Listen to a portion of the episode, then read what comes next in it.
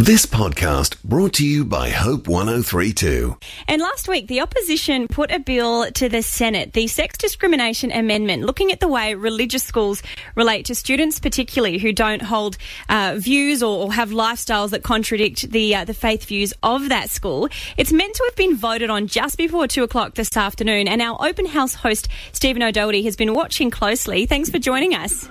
Oh, hello, Laura. It's been very interesting, like watching a football match. Oh, yeah, I can imagine. An exciting 20 minutes in Parliament, perhaps. But what's the latest? Well, look, the Senate has just started question time, and that's very significant because, as you said, what Labor did was to get urgency for this motion yesterday and apply in parliamentary terms what's known as a guillotine. That if it wasn't, um, if debate wasn't finished by 1.50 Eastern Time, Eastern Summer Time, the vote would be taken. Just before then, um, the government then moved a series of procedural motions, um, enraging the opposition, by the way, which had the effect ultimately of putting that vote off. Oh, wow. So they nullified the suspension of standing orders, they nullified the guillotine, um, and then they moved, um, as I say, a series of amendments with the support of the Centre Alliance, one of the crossbench parties. And the Labor Party was absolutely furious. They essentially said, Penny Wong said, um, that they had broken their agreement with Labor to support Labor's bill. The bottom line for all of this, and many Christians were concerned about this matter being rushed through the Parliament, the government has said it's too important to rush through. We're going to now send it off to a Senate committee to have a further look at it. This puts it beyond the current cycle of the parliament in all in all the intents and purposes. This has been talked about as a bill that could let uh, teachers and let schools really discriminate against students who have same-sex attraction. What is actually in the bill, and how would it affect Christian schools? Firstly, schools have said made the point that they don't want to discriminate against students on the basis that they are same-sex attracted. But in order to solve that problem, because it remains a legal possibility, um, the Greens and then the Labor Party introduced amendments that would have had an effect that was far beyond that issue.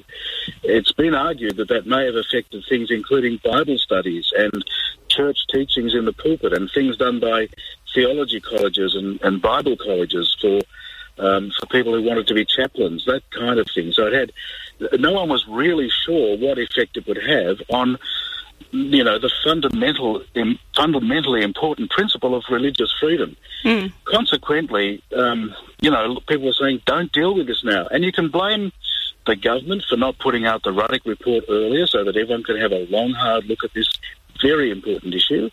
You can then blame the Labor Party for bringing this in as an opportunistic motion. They were trying to capitalise on something that Scott Morrison had said during the Wentworth by-election about gay students, but they didn't leave enough time for people to think through the perhaps unintended consequences. And therefore, the crossbench, um, particularly the Centre Alliance group, said, we don't like being rushed. Labor was furious, though, because they said you've ratted on the deal. Mm. But look, I think the, at the end of the day, people who care about religious freedom should be pleased at what happened today.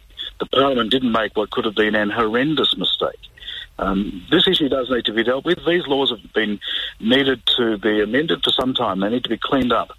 And I hope that in the next Parliament, Law, they will be, if not before, but certainly it needs to come after a considered debate around what the Ruddock report actually says.